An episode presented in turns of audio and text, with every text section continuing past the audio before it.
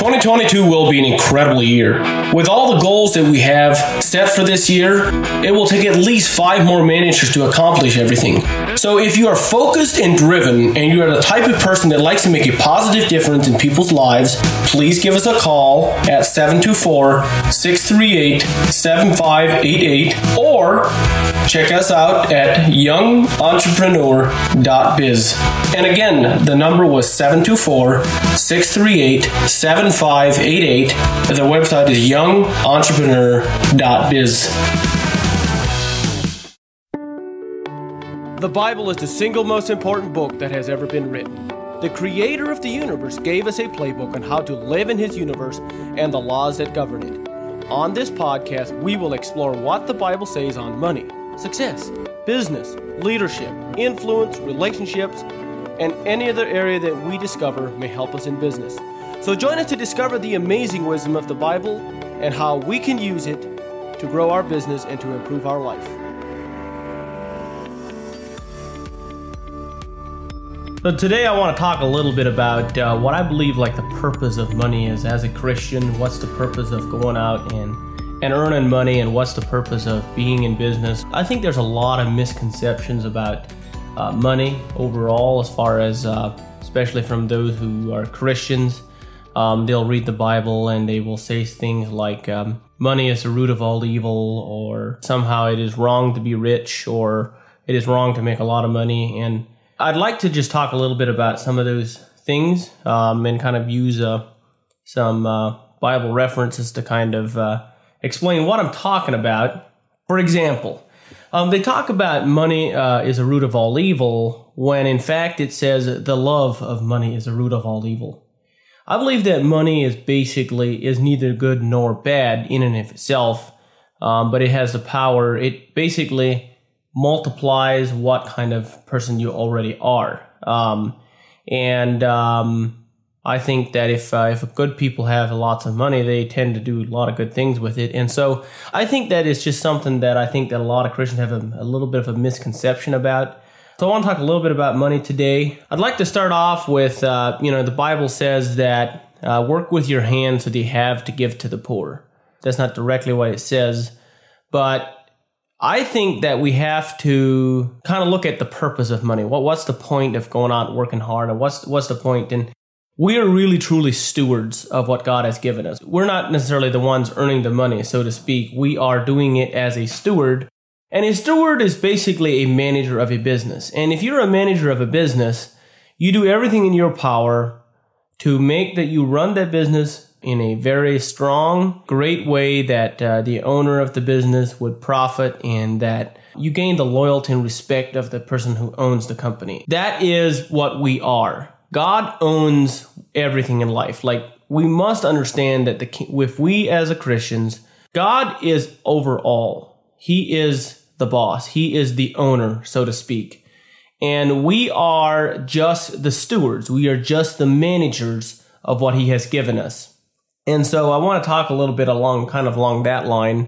And I think that if we have the correct perception of money, if you are a manager of a business, would the owner commend you for earning less than the maximum possibility? And I think that if we understand, I don't really think that that is the point.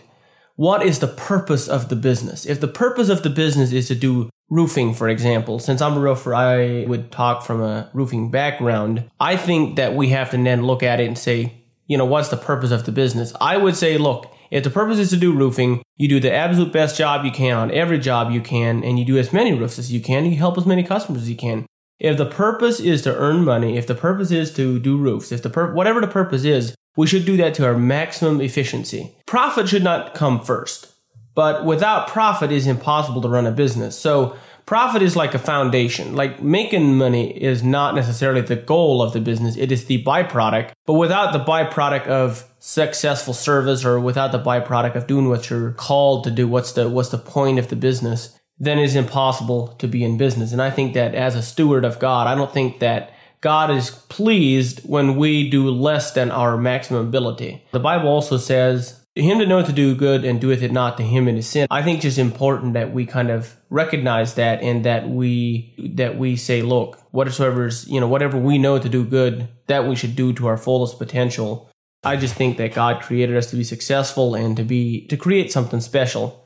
And then in the New Testament, it also uh, a lot of people get uh, confused about when it says, uh, "Sell what you have and give to the poor." It's the rich young ruler comes to Jesus and says, um, you know, he had great possessions, and Jesus said, uh, and he said to Jesus, like, "I have done everything. I have followed all the rules. I have done. I followed the law. I'm basically I'm I'm all right." But see, Jesus saw his heart and seeing that he had the love of possessions or the love of money or the love of whatever he had, and he said Sell what thou hast and give to the poor, and thou wilt have treasure and come and follow me. And so a lot of people then think that we now have to sell everything that we have and give to the poor. But the problem is we're not, and I don't think we're understanding what he's saying. Because it also says in another place, he that does not provide for his family and those of his own household is an infidel and has left the faith. So I have to think we have to kind of reconcile the two verses together and say, okay, what, what, what exactly is the message that Jesus was talking about when he was telling the rich young ruler, sell what you have and give to the poor. First off, it doesn't say sell all that you have. It just says sell what you have.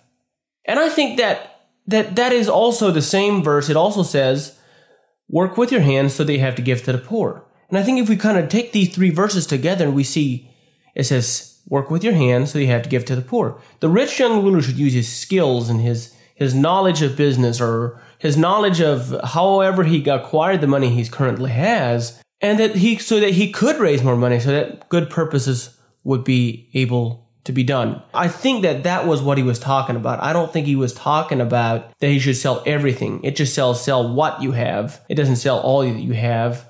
And I think that we need to sell the skills, the skills and the uh, resources that God has given us or entrusted to us as a steward. We use those things and we take those things and we use it for His kingdom and for His uh, His glory and what He has planned. I think that that's what He was talking about. That's more or less what I want to talk about a little bit. Is just just that. Um, also want to turn to Proverbs 22. Um, look at uh, look at a few verse here.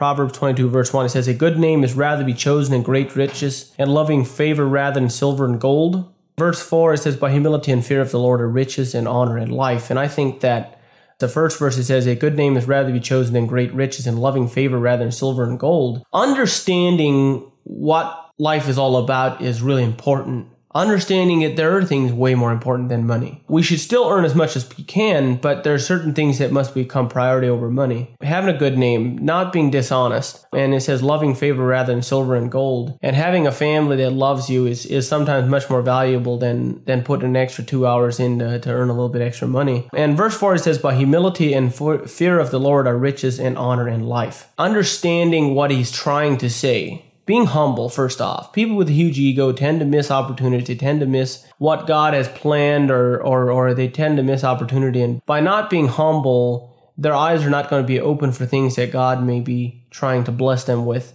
and it says, and the fear of the Lord are riches and honor of the life. And so the fear of the Lord, I believe, is understanding the consequences of sin and understanding that when we mess up consistently, it, it has results. There are consequences for those things. I just think that it's important that we understand the fear of the Lord. The fear of the Lord is not being cowering under the fact that God's going to beat us down with a club, but understanding that when we anger him or when we in, then when we mess up, if we do not repent for that, if we do not straighten our life up and we don't try to live right, then it's impossible for him to bless us and we will reap the consequences of our, of our actions. Deuteronomy verse 28, uh, verse 12 and 13. The Lord shall open unto thee his good treasure and the heaven to give the rain unto thy land in his season and to bless all the work of thine hand, and thou shalt lend unto many nations, and thou shalt not borrow. And the Lord shall make thee the head, not the tail. Thou shalt be above only, and thou shalt not be beneath. If thou hearken unto the commandments of the Lord thy God, which I command thee this day to observe and to do them.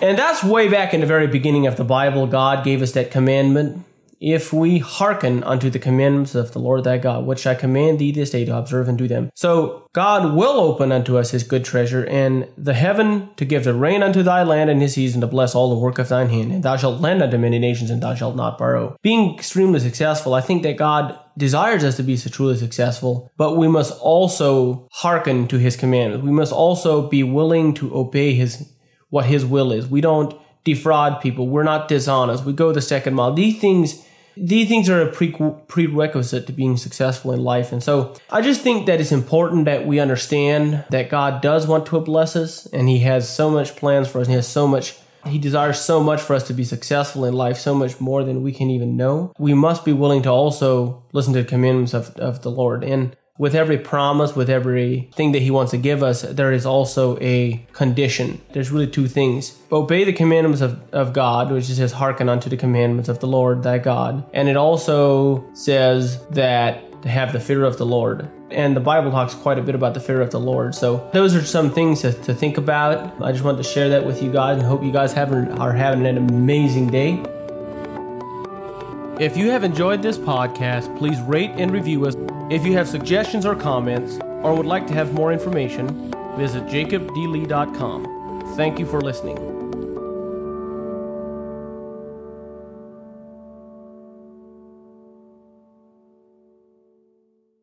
You're listening on the Verbal Crowd Network. Find more great shows at verbalcrowd.com.